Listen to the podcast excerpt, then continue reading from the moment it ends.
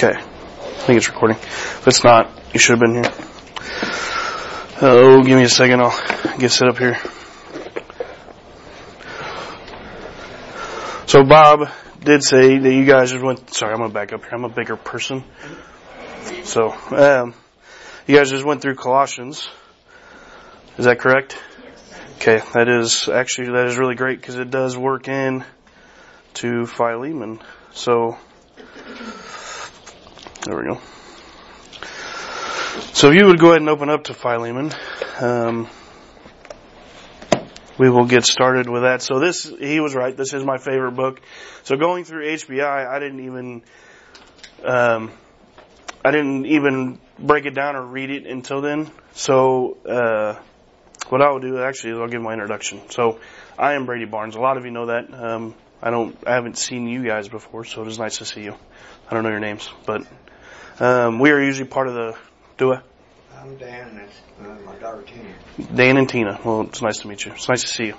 Um, we're usually part of the uh, Passpoint class, or we're in the children's ministry. So uh, when opportunities like this come about to be able to go around and teach in different classes, I get to meet all the new faces that are part of HBF. So it is great to see you guys. Uh, my wife, who is not here, she is at home. Uh, she was not feeling good yesterday, and uh, one of our daughters was not feeling good this morning. So she could not be here today. Hopefully, she'll be here next week. Um, as I just said, we're usually part of Passpoint. Uh, we've been part of HBF for almost eight years now. Uh, we went through D1 pretty quick, and then to D2, which is a lot of uh, growth uh, opportunities that we have here at HBF. Had a lot of kids in between there. I think we we have five kids. I don't think I know. We have five kids, and uh, four of them were just since we've started HBF, so they're all pretty young. Uh, we did end up with a blessing of identical twins, so that's obviously that's that's why we have two right out the gate. So, um, and then uh, we were, were able to go through HBI, or I was able to go through HBI. So in HBI, it's like a it is like an institute, but it's for just in house. There's no, it's not credited. It's it's not through like I don't get to go to Longview and say, hey, I went through HBI. HBI. They will have no idea what I'm even talking about. So, but it is great to go through because it's four years of straight knowledge. I mean, digging into the Bible, learning how to break down each verse, learning how to read, learning how to study, learning how to understand. Instead of just know it, you know, you can join ABFs and, you know, go to Brian's teaching every single week and that's great for knowing the Bible, but to fully understand and apply, you know, we, that's why we had, HBF has the opportunities of growth, which is the D1, D2, to help you to understand for application purposes. So, uh, I do recommend that as H, uh, D2 actually starts, if you have not done it yet, it does start uh, Wednesday, but you have to go through Jason now. There, there's no more registration. I don't know if Bob ever said that or not. Um, registration is closed, but if you want to go through it, just talk to Jason personally and see if you can sign up. I do recommend it. We're going through it again. So uh, they did split it up into two years now instead of one. So it's an even slower pace, and I'm excited to really start it. So I do recommend that. Um, so I will go ahead and get started because I will hopefully get done in time. There's a lot to unpack here, and that is exactly why I love this book. Now there's a lot of uh, Paul's epistles that have a lot of context, a lot of meaning behind what he's saying, but this book means a lot different because it's more, this is more of a, a friendly love letter, like a brother to brother, like me writing Dave Branham a love letter. You know, it's not anything like obviously sexual. It is just straight, the words that he uses, the, the verbiage that Paul uses is strictly like just out of love. And that's what makes the difference. Like when he writes Timothy. Timothy's more of a personal letter as well. So I'll, I'll get into that, uh, here in a minute. But I do want to say thank you for the opportunity to stand up here and teach. I have, I do get to teach the men, but here, you know, we've had a lot of uh, men step up to do testimonies and stuff for the men's breakfast. So I have not actually taught in quite a while. So this is really good. Uh, for me personally as growth, but, um, it's also good for, well, just me. Sorry. you get to stand, you get to listen to me babble. So, um, but Uh, this verse is only 25, or this, this chapter, obviously only one chapter is only 25 verses long. So you're like, well, that's like an easy read. Well, that is one of the reasons why it is my favorite book, is because it's one, one chapter long. Um, but it is, there's a lot to it, and that's why I want to split it up into two weeks. I want to cut it right almost in half and really focus on the first half because without the first half, you can't have the second half. So I didn't want to just blow right through one chapter. Bob gave me an opportunity to do a couple weeks, so that's really good. Um, so the first thing that we are going to cover is verses 1 through 14, and that is going to be the foundation in which a believer must have to be stabilized in Christ. So I split these up into two, and of course as a Baptist we have like, we have a thing with titles, trying to make a match, you know, you do one F, you have to do the second one in F, you can't just make it all, uh, different words or whatever. I'm sure you've caught on to that with Bob, or, uh, Brian being up there, and everyone else too. It's a Baptist thing. I don't, I don't really know. We have a thing with titles. Um, so the first one is, is a foundation. So the first four, 14 verses that we're going to read this morning and go through is a foundation in which a believer must have to be stabilized in Christ. And then next week we're going to cover forgiveness in which a believer must have to acquire stability in Christ. And then we'll kind of break down those two to see what Paul, once again it's just 25 verses, but it is 25 verses that really coincide with uh, Colossians actually because Philemon was written before Colossians and you'll kind of catch that with Paul's verbiage and where he is going with that. So the first one we're going to cover this week is foundation. And so I want to read the first 14 verses that we can kind of see what Paul is doing here. Verse 1 it says, Paul, a prisoner of uh, Jesus Christ, and Timothy our brother, unto Philemon, our dearly beloved and fellow laborer, and to our beloved Apphia and Archippus, our fellow soldier, and to the church in thy house. Grace to you and peace from God our Father and the Lord Jesus Christ. I thank my God, making mention of thee always in my prayers, hearing of thy love and faith which thou hast toward the, the Lord Jesus and toward all saints. Verse 6, it says that the communication of thy faith may become effectual by the acknowledgement or acknowledging of every good thing which is in you in Christ Jesus. For we have great joy and consolation in thy love, because the bowels of thy, the saints are refreshed by thee, brother. And verse 8 it says, Wherefore, though I might be much bold in Christ to enjoin thee that which is convenient, or, yeah, convenient, Yet for love's sake I rather beseech thee, being such an one as Paul the aged, and now also a prisoner of Jesus Christ. I beseech thee for my son Onesimus, whom I have begotten in my bonds, which in time past was he unprofitable, but now profitable to thee and to me. Whom I have sent again, the, uh, thou therefore receive him, that is mine own bowels, whom I would have retained with me, that in thy stead he might have ministered unto me in the bonds of the gospel. But without thy mind would I do nothing, that thy benefits should not be as it were of necessity, but willingly. So, I'm just going to cover the first 14. Hopefully we can get through them all today. There is a lot to really unpack here. Um, and I just kind of want to go by verse by verse, verse by verse, just to see what Paul is actually meaning with the verse. Cause you could just read over it and be like, I mean, this is what Paul said. But it's actually like, what is, what is Paul truly saying to Philemon? So, a little background. Um, once again, if you read through all of Paul's epistles, uh, we see a lot of his. He has a he has an introduction. Paul has a special introduction. That's why you can tell it's Paul's epistles, because for one he states it, and for two it's who he's writing to, and then it's uh, the third part is you really see his thanksgiving and prayer. You see you see the prayer for the people that he is writing to, just to let them know, hey, this is this is what we're praying for over you. But I really want to explain to you what what it is. So. Um, if you look at like the the the the who the who he is writing to is different than Philemon and Timothy. Philemon and Timothy, he is literally writing to one person. But with the city of Rome, he's writing, or with the, yeah, with the city of Rome, he wrote in Romans. Uh, the city of Philippi and uh, Philippians, the church of Galatia and Galatians, the saints of Ephesus and Ephesians, or the saints and faithful brethren of Colossae and Colossians. So you can see through, that's just a little bit of his, um, his epistles, but you see that he is writing to groups. It's not just a single person. So when you write to a group, obviously I'm sure if anybody's written a letter or an email, like I deal with a lot of emails at work. If I'm writing to a group of people, it's obviously going to look a bit, little bit more professional, not as sloppy. I have to reread it a couple times just to make sure, you know, for one, I didn't screw up. And for two, that it just, it sounds professional. But when you're writing to, like, if I'm writing an email to somebody personally, it can be sloppy. I don't reread it as many, depending on who it is, of course. If it's like an owner, that's a little bit of a different story. But if it's just like a fellow worker, I don't really, I like texting. I don't, I just don't really care what it says. You'll get the point across. So that's kind of what this is like.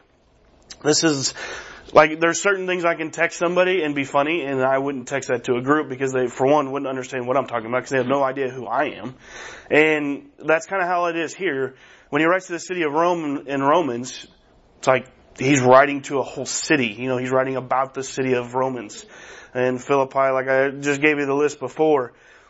But when he writes Timothy, obviously Timothy you see a lot in his, his epistles too. Because Timothy is a fellow brother. He is a, he's writing these with him. He's with him a lot in jail. Like they do a lot of, whether they got in jail for dumb things or smart things, it doesn't matter.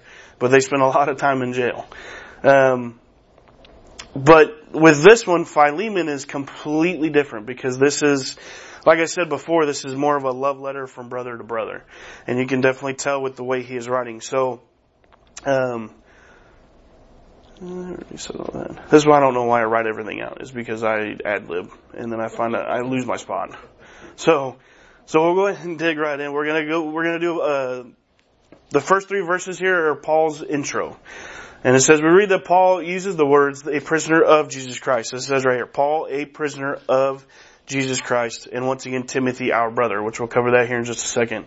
Um, and so we know that Paul is a physical prisoner in Rome, but this is not the context that he is meaning here. And if you, uh, if you read it carefully, it says a prisoner of Jesus Christ. Well, if you look through his other uh, epistles, like um, like uh, Galatians, it says here, Paul, an epistle, not of men, neither by man, but by Jesus Christ. If you look at Ephesians, it says an apostle of Jesus Christ. If you look at um, Philippians, it says Paul and Timotheus, the servants of Jesus Christ, but none of them say a prisoner of Jesus Christ. And that's kind of what I want to cover. So if you want to flip over to Genesis 45, we are going to do a little bit of flipping. So kind of just leave your, leave your hand back there where Philemon is. Genesis 45. And I love this story ultimately.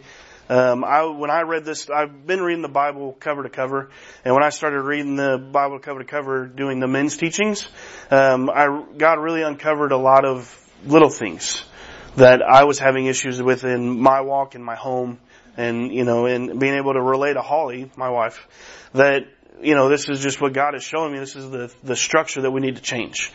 And if you read for, uh, uh Genesis 45 is the story of Joseph. It's, it's the end of uh, Joseph's story. And we're going to start in verse 5. It says, Now therefore be not grieved nor angry with yourselves that ye sold me hither. So if you know the story of Joseph, his brothers uh, really played hell in his life by selling him and doing all these things. But instead of being angry, which he says, be not grieved nor angry with, with yourselves. So his brothers feel guilty because they got, you know, they, they see this brother is finally alive. So they live with all this guilt for all these years. And now he shows face. He says this, you know, don't be angry or, uh, don't be angry or grieved with yourselves, um, that ye sold me hither, for God did send me before you to preserve life. So Joseph has a perspective that nobody else has. Uh, that's mentioned in the Bible thus far. He's got the perspective that God has him and put him through all of these things for a certain purpose, for what he's what he's got in store for him. And then verse 7 it says, And God sent me before you to preserve you a posterity in the earth and to save your lives by the great deliverance. So now it was not you that sent me hither, but God, and he hath made me a father to Pharaoh and lord of all his house and a ruler throughout all the land of Egypt. That is a crazy perspective because obviously, um, one thing I like to teach the men is that you know there's going to be times where you are on the ground and you're face down and you have no clue what to do and you think your situation is just the worst thing in the world. Why would God put you through it? But you got to change your perspective, and that's exactly what Joseph did. Joseph literally, you can read all of the story of Joseph, and I encourage you to because it shows how, like, literally he went through hell. Literally was sold with uh, with blamelessness, with everything that he went through, was um, just it would tear anybody apart. But he's got a, a totally different perspective because he knows God's doing something in his life to grow him for what's to come, for tomorrow instead of yesterday. And so that's one thing that Paul is doing here. He says, Paul, a prisoner of Jesus Christ.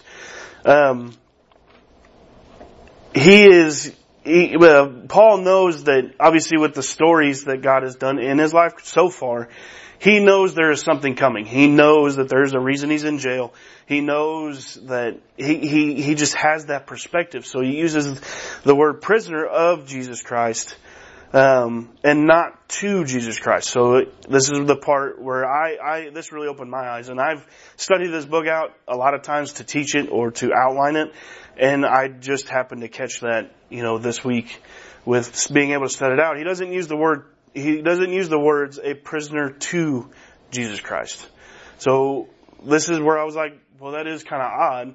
You know, I've listened to many sermons over the week of just this book alone, and each one of them had a different perspective, and I and that's that's fantastic. Some of them weren't KJV, which makes it really hard to listen to and study because I'm studying the KJV. So nothing wrong with that. It's just if you're going to study a book out, make sure you know you're if you listen to ver- audio sermons, just make sure you're listening to the right one because it can throw you for a loop. Um, just because of wordage and, and, verbiage. And that's what Paul, that's why I love this book. A prisoner of Jesus Christ, not a prisoner to Jesus Christ. Because if it was to say a prisoner to Jesus Christ, well then you wouldn't, that eliminates all of our, our free will. Like we don't have, we don't have an option. Prisoner to is just stating that we have to serve Jesus Christ. There's no, there's no free will in there to get to serve Jesus Christ. Um, yeah, saying of Jesus Christ gives us the opportunity to serve Him. Not that we, not that we have to, but we get to. And that's the perspective Paul is using. And we get to be, we get to be a, and I, I know you're thinking, well, why do, why would we want to be a prisoner? Well, why wouldn't you? Is the real question. Why wouldn't we, why wouldn't Paul want Timothy to be a, a prisoner of Jesus Christ? It's, it's, that's, we get to serve not that we have to serve. And so that changes a lot of perspective with when, when we're reading our daily reading, when we're doing any kind of studying. It's not that we have to do it. I didn't have to do all the studying and all the listening to stand up here and, and teach to you. I get to. It's the, it's the whole chain and I, I can't think of how many times that I have stood around and said I have to do this and I have to be in the children's ministry. I have to be a part of an ABF. I have, it's, it's all a, a word change. So, you know, have to and get to are two different things. To where, you know, prisoner of and prisoner to are two different things. It's the same perspective. So, um, moving on to the second part of it, it says in, uh, the word that he constantly uses is Timothy, our brother, unto Philemon, our dearly beloved, our beloved Apphia, and Archippus, our fellow soldiers. So once again, you always have to pay attention to verbs. They always, or words that he uses like our. Um, Paul has this with all of his epistles. It's the way he writes it. And so, um, the word our in this context is this fellow brothers and sister in Christ. And, uh, and once again, I'll show you again here in a little bit where the word brother comes in. I use the word bro a lot. I don't know why. I'm just a 35 year old guy that likes to use the word bro like a surfer. I have no idea. It's just that. Don't shake your head at me. Don't shake your head at me. So, but when the word brother comes into play, it's totally different. It means a whole nother meaning, and I will get to it here in just a minute. So, uh, moving on to verse uh, verse two, Apphia is only mentioned one time in the Bible as well. Oh, oh, okay. Is only mentioned in the one uh, the Bible one time, and she is claimed to be Philemon's bride. It's not said anywhere in this book that that is Philemon's wife. So take that for what it is. That's just kind of what I what I've caught on to with studying um, is that she is Philemon's bride, and then Archippus is also to believe Philemon or to be Philemon and Apphia's son. Once again, it's not in this book.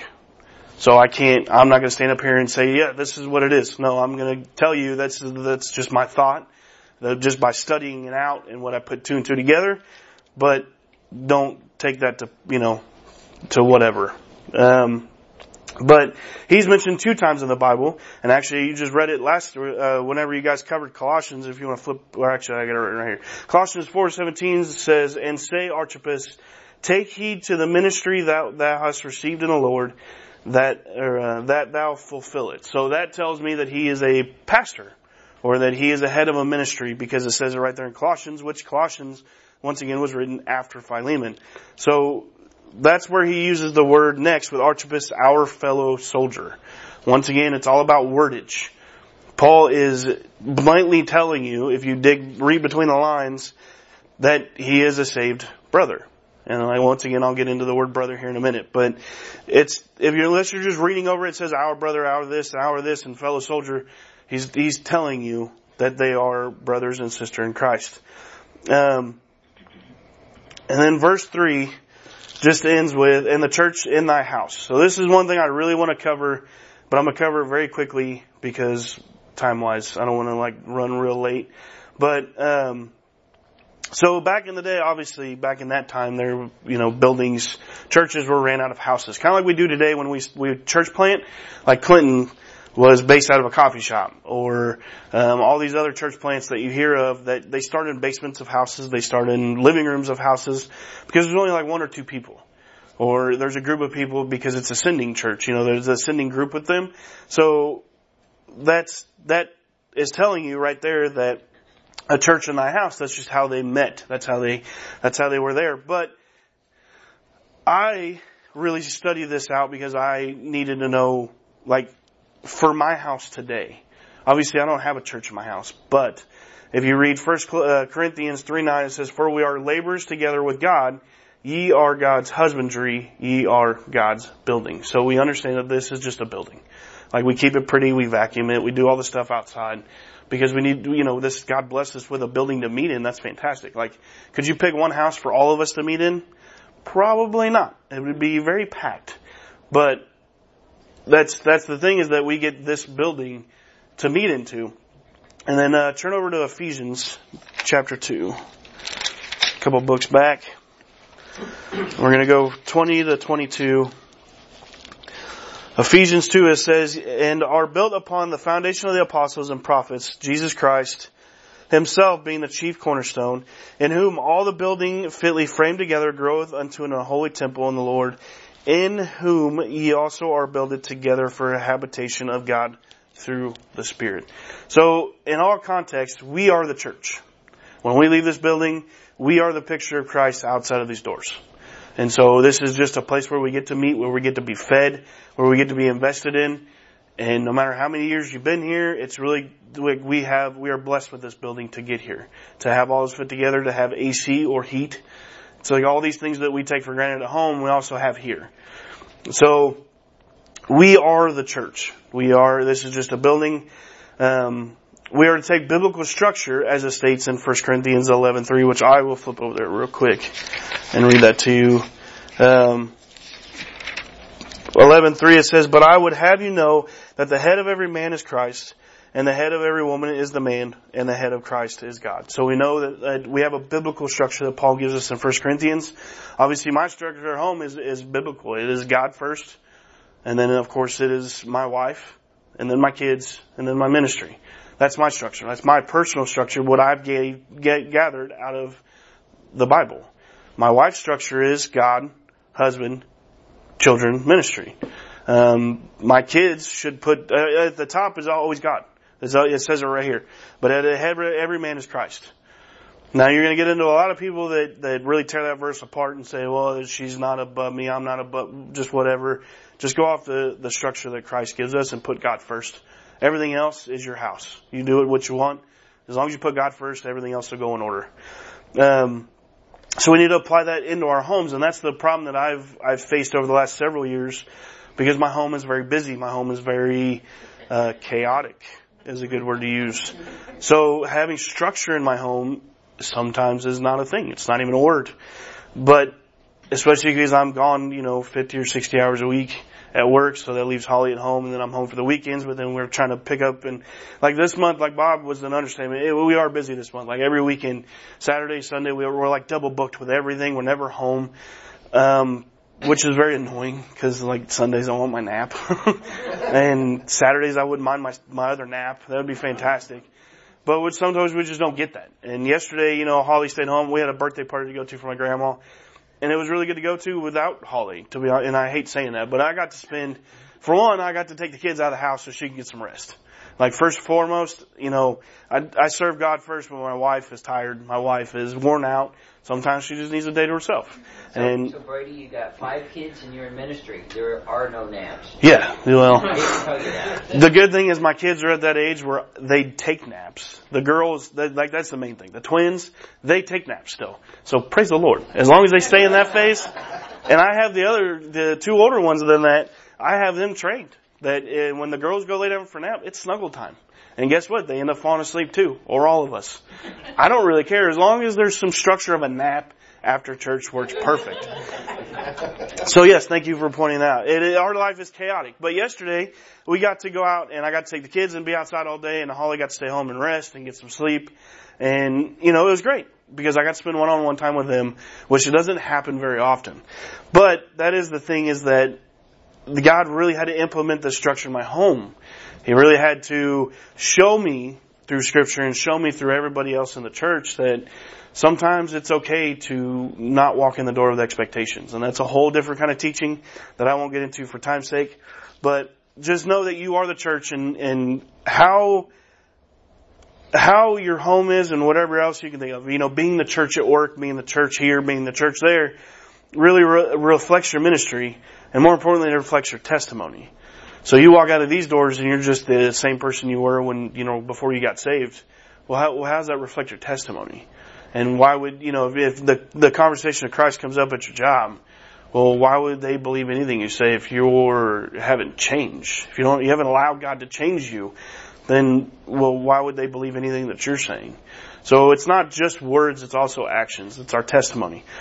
Um, and then in verse three it says, uh, "I'm not in the in the book anymore." Hold on, sorry. I was like, that's not what it said. Uh, verse 3 it says, Grace be to you and peace from God our Father and the Lord Jesus Christ. Uh, grace be to you and peace. So obviously we know that with, is with Christ. It says, uh, from God our Father and the Lord Jesus Christ. Without those, without Christ in your heart, without salvation, you're just not going to have grace and peace. There's no, there's, you're going to be continuing to look for the world to fulfill whatever whatever it is that makes you happy temporarily. It's all temporary, but peace and grace with Christ is not temporary. That's eternal. So we get to we get to have that. We just have to rely on it. Uh, moving forward, uh, we're going to go through verse four through seven. It says, "I thank my God, making mention of you, the always in my prayers, hearing." Of thy love and faith which thou hast towards Jesus Christ and all the saints, that the communication of thy faith may become effectual by the knowledge of every good thing which is in you, Jesus Christ. So, in that verse alone, it says uh, Paul is using the words effectual, if you caught on to that, um, which is defined as producing an effect or the effect desired or intended, uh, having an adequate power of force to produce the effect.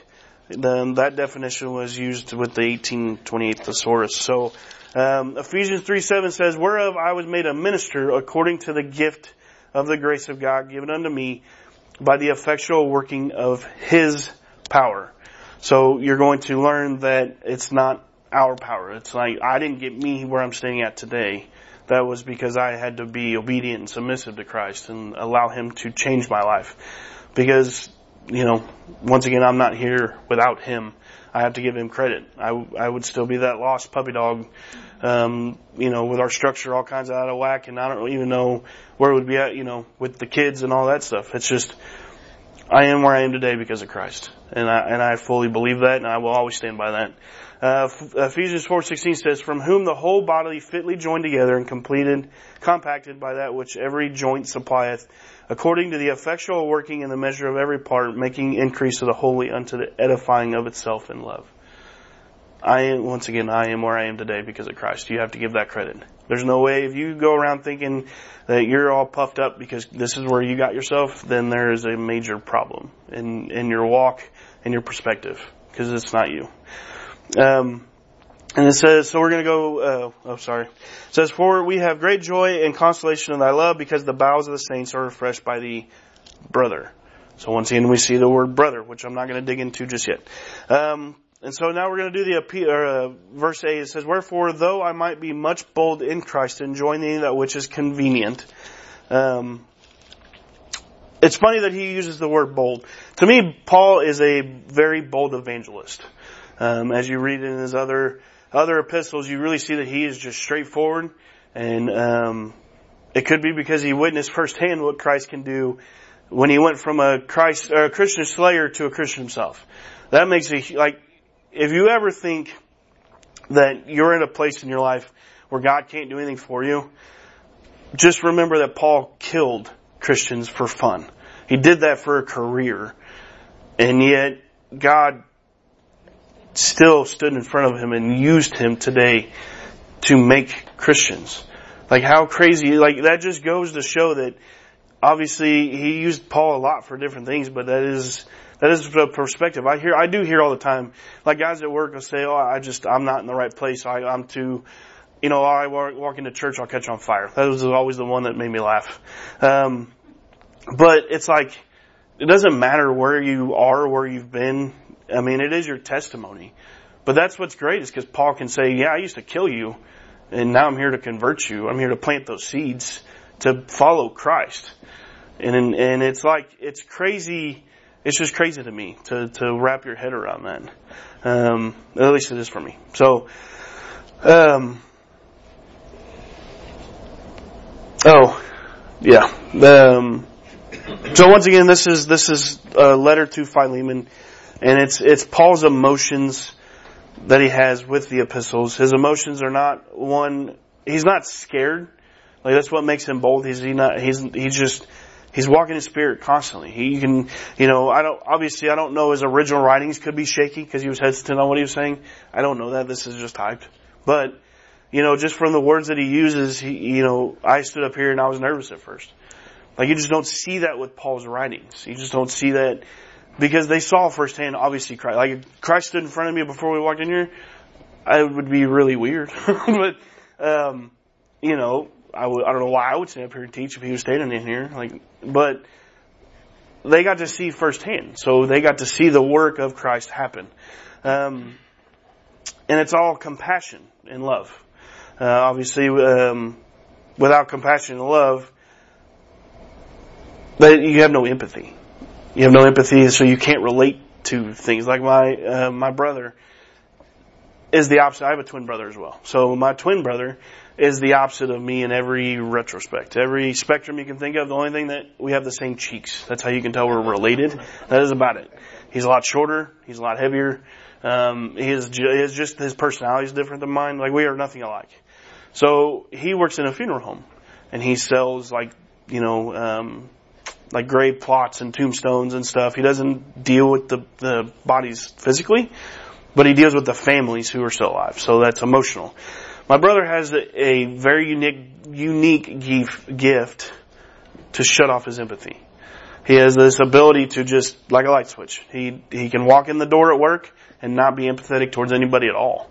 And then he can walk out the door and just carry that whole burden because, you know, eventually it's gonna, it's gonna weigh you down, obviously just like any job is going to weigh you down, but he just has that ability. I don't have, I'm very, a very empathetic person. Um, I can relate to people on every level possible and, and, you know, just put myself to where they are. And he has that ability to not do that. Paul is very empathetic. Paul is, he, he's, gets on your level to write to you and to say things that you need to hear. And obviously we know that this is the living word for a reason. We know that no matter, once again, I've studied this book out of many times and studying out this time showed me a whole different perspective. Because it's, I'm a different person now and I'm at a different spot than I was the first time I studied this. And so, uh, we're gonna go ahead and move on just for time's sake. I want to get to the best part of this, this first introduction. It says, verse 10, I beseech thee for my son Onesimus. So Onesimus is, uh, a runaway slave. He did he was uh, Philemon is the slave owner. So they, back then, of course, Christians could own slaves, um, but Onesimus was a runaway slave, and uh, we know that because whom I have begotten in my bonds. So obviously, if you're a slave, um, you don't get to go on vacation. So how would Paul? How would he get into Paul's bonds in Rome when you know he's supposed to be with Philemon? So he's obviously a runaway slave, and then you could tell by verse. Um, oh, I messed myself up here. So verse oh, verse 18 it says, if he hath wronged thee, or oweth thee aught, put that on mine account. So that tells me that he stole from Philemon, and then he, not only did he run away, which is a, is a, uh, punishable by death, but he also stole from him. So obviously, Onesimus, Onesimus is like, I am not going back because I, this is that's like just sign your own death warrant. So that's another re- like the first, the second part of this book is we're going to cover the forgiving, but this part is our foundation. That's why I enjoyed going through these verses is because foundation it takes application. So the foundation of a, a believer is to um, to know who Paul is talking to. Paul is talking to the believers and to having the hearing of the love and faith. And then, you know, we have many verses in here that we can apply to our lives today. I just explained and gave you illustrations of how God has really implemented these things into my life, a structure especially. Like structure was number one that needed to happen because my house was going astray. There was a lot of things that Satan was getting into and we were allowing him. And that really affected my home, even going through HBI. No matter what ministry you're in, you're always vulnerable. Like don't ever think just because you're, you're rocking, reading every day and, and going through D2 and going through all these things that something's not going to happen to you because that is very false. Um, in my mind, like the way I, I like to tell people is if you're not being attacked, then what are you doing for Christ? You're always going to be attacked no matter what you're doing. Uh, studying this out, there's a lot of things that happened just this week. You know, if you're never being attacked, then what are you doing for Christ? Then you got to ask yourself that well, nothing's really happened. I'm, you know, my life's great. Then that's, that's, to be honest with you, that's a, that's a problem spiritually. Because if you're doing something for Christ, then you're always going to be attacked. Satan hates that.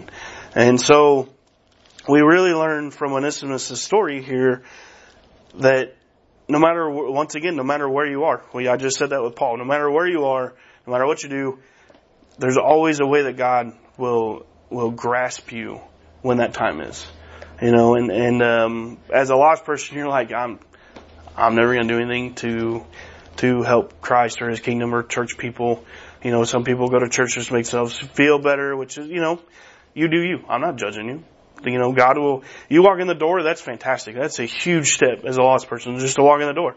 At that point, it's like, let God, you know, obviously don't hound them, but let, let God take a hold of them. Let God do it in His timing and not our timing, which is a whole nother teaching that I wish I could get into, but I can't. Um, so, uh, verse 10 is, uh, Onesimus. Onesimus is mentioned one other time, and this is another reason why I can put two and two together that Philemon was written before Colossians is, uh, Colossians 4 9 it says, with Onesimus, a faithful and beloved brother who was one of you, they shall make known unto you all things which are done here. So once again, back to the word brother. I use the word bro all the time, but when it's used, it's a term of endearment. I don't know why it's slang. It's dumb, but I catch myself doing it a lot more than I used to. And the, but the word brother is a brother in Christ. That is like David is my brother and every male in here is my brother and all you are my sisters with salvation in Christ. That is the, that is how right here, this ties into verse 10. That's why he put that in there. He's wanting you to know who Onesimus is, and then if you study it out, you can actually go back and look at it. Well, how, you know, when's the first mention of Onesimus?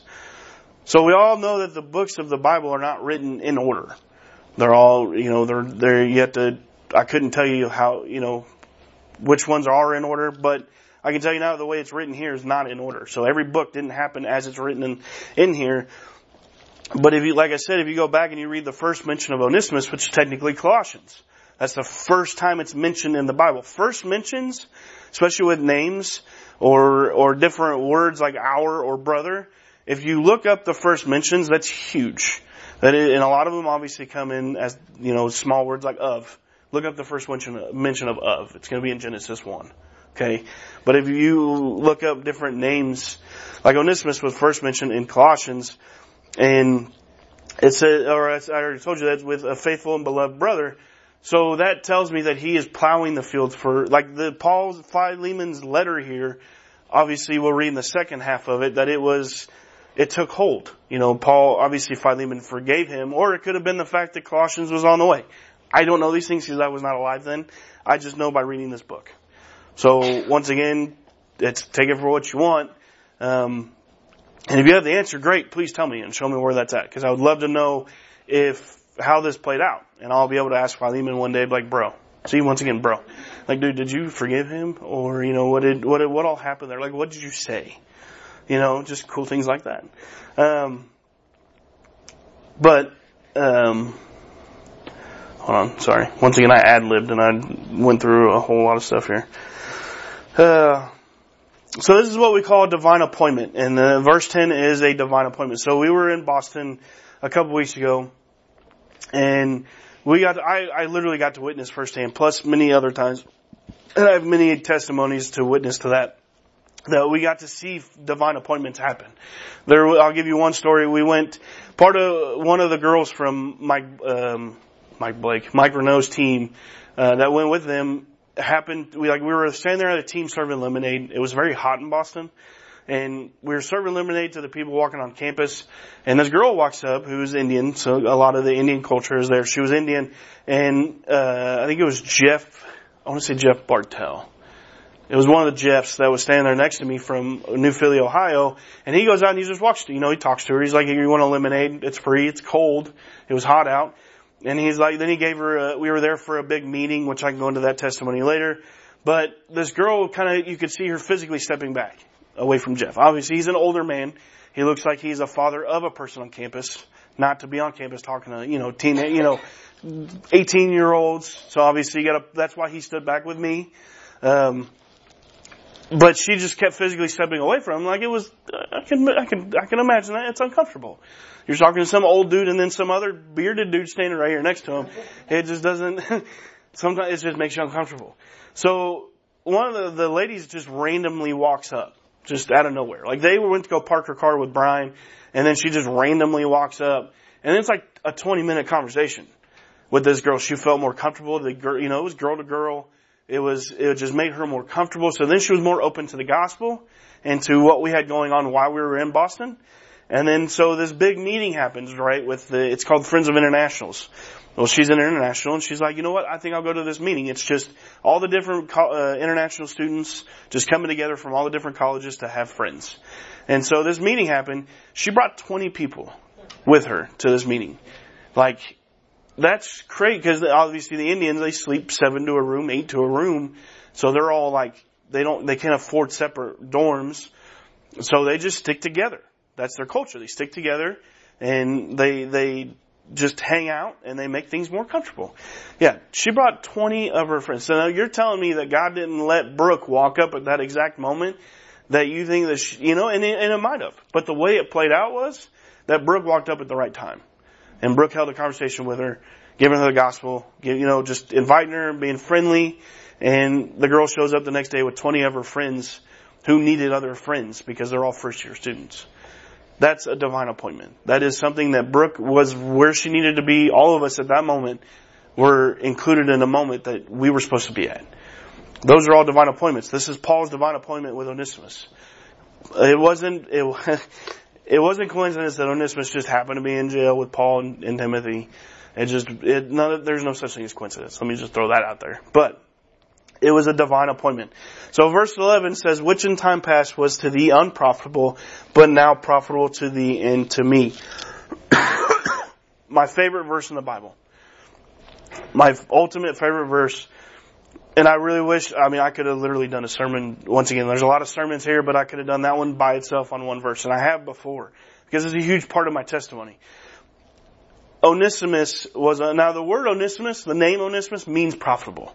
So that's, it's kind of, once again, it's one of those little nuggets in there that God gives you. Once you study it out, you get to know the names and you get to know the meanings behind things. Um, unprofitable is every lost person in, in the world.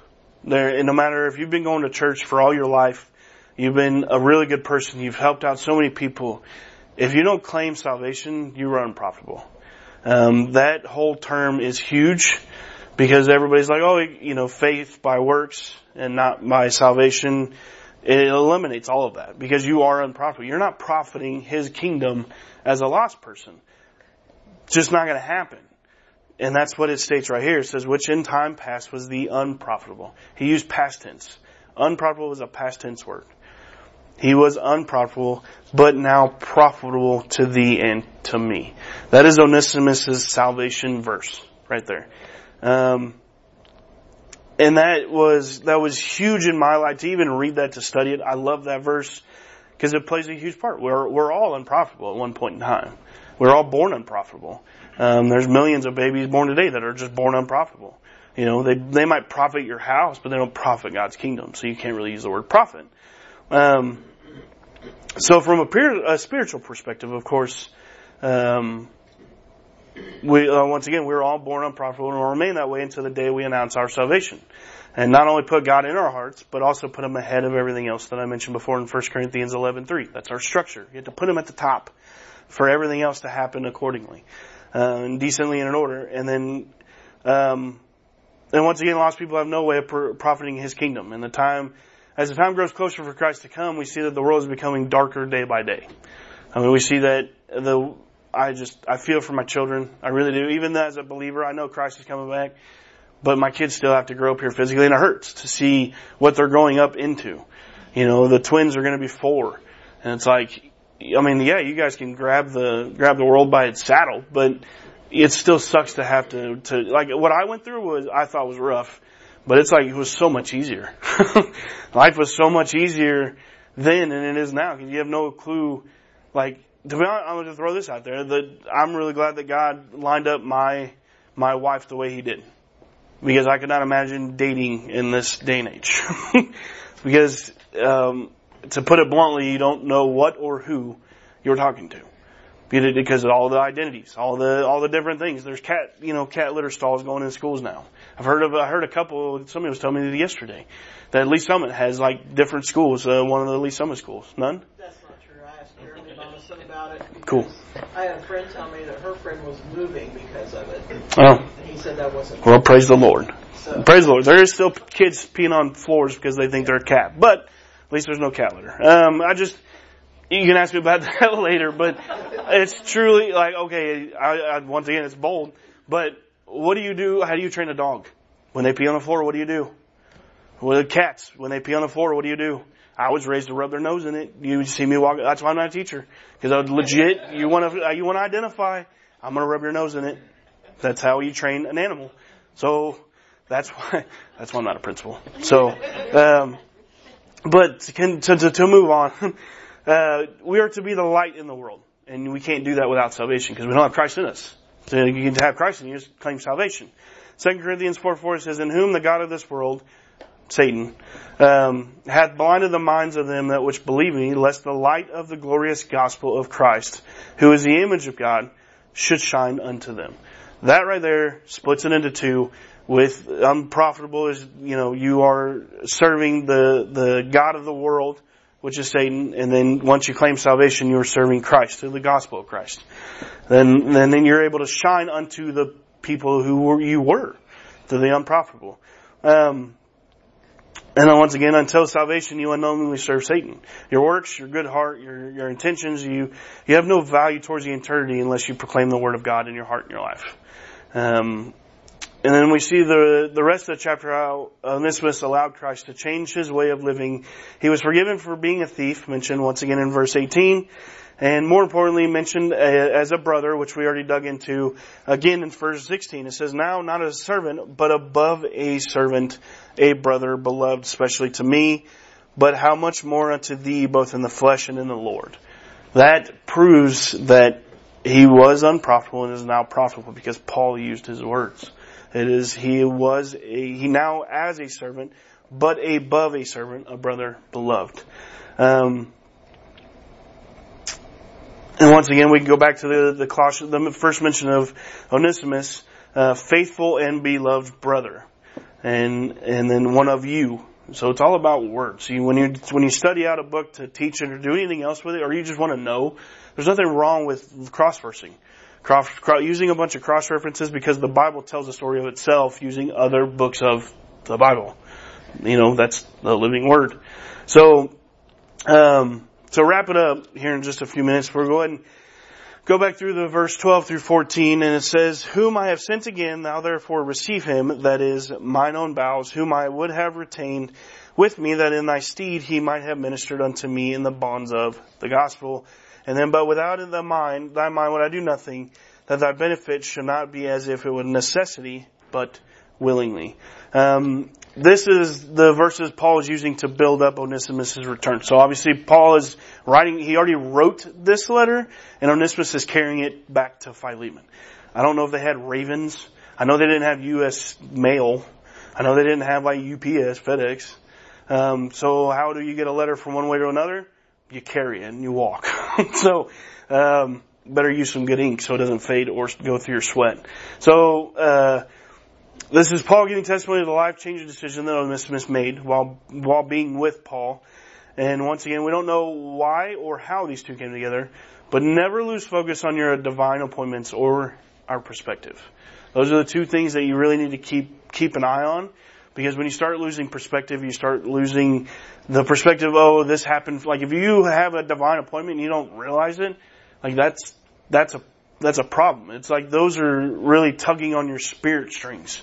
You know, the God that dwells in you just gave you a moment. Usually, I can tell you now that it, that those moments you get you just get cold you cold chills because there's no other explanation to why this is happening without Christ making it happen. Like it, it just doesn't happen on my own.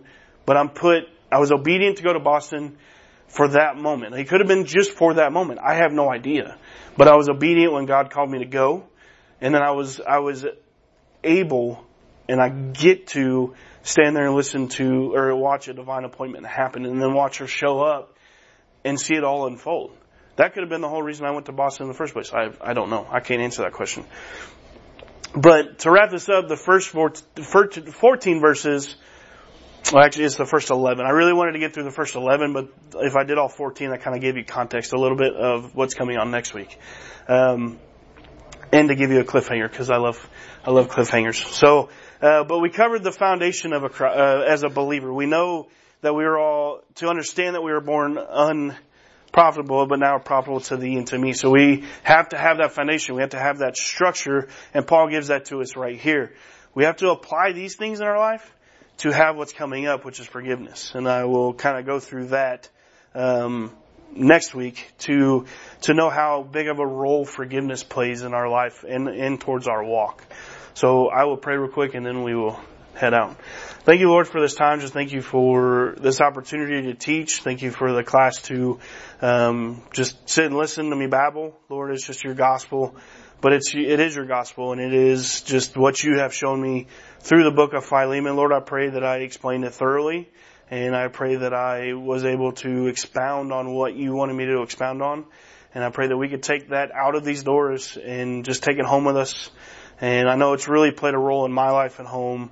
And I'm th- just thank you for the opportunity to stand up here and to express that and to express the illustrations and laugh about them, but to know that you are truly doing something in each and every one of our lives and I pray that we can capitalize on that and be profitable to your kingdom and to just have the foundation that our house is built upon and our spiritual structure is built upon. Because with a, with a foundation, you just don't allow us to fall. And when we do fall, we can easily build ourselves back up on that same foundation. But pray, Lord, that we have that foundation to take with us and to continue to just live this life of, for you and your kingdom, Lord. And I just thank you for the rest of today. Pray for Brian. He's going to get up there and preach, Lord, and all the activities that are going on, uh, just inside this building, Lord. Uh, just pray for the events and pray for the busyness and you know the doors are always open people are always busy doing something and i pray that you can just allow us to continue to strive for your kingdom and not be weary or weak but you just give us the strength and energy to continue pushing forward. And we thank you and we love you. Amen.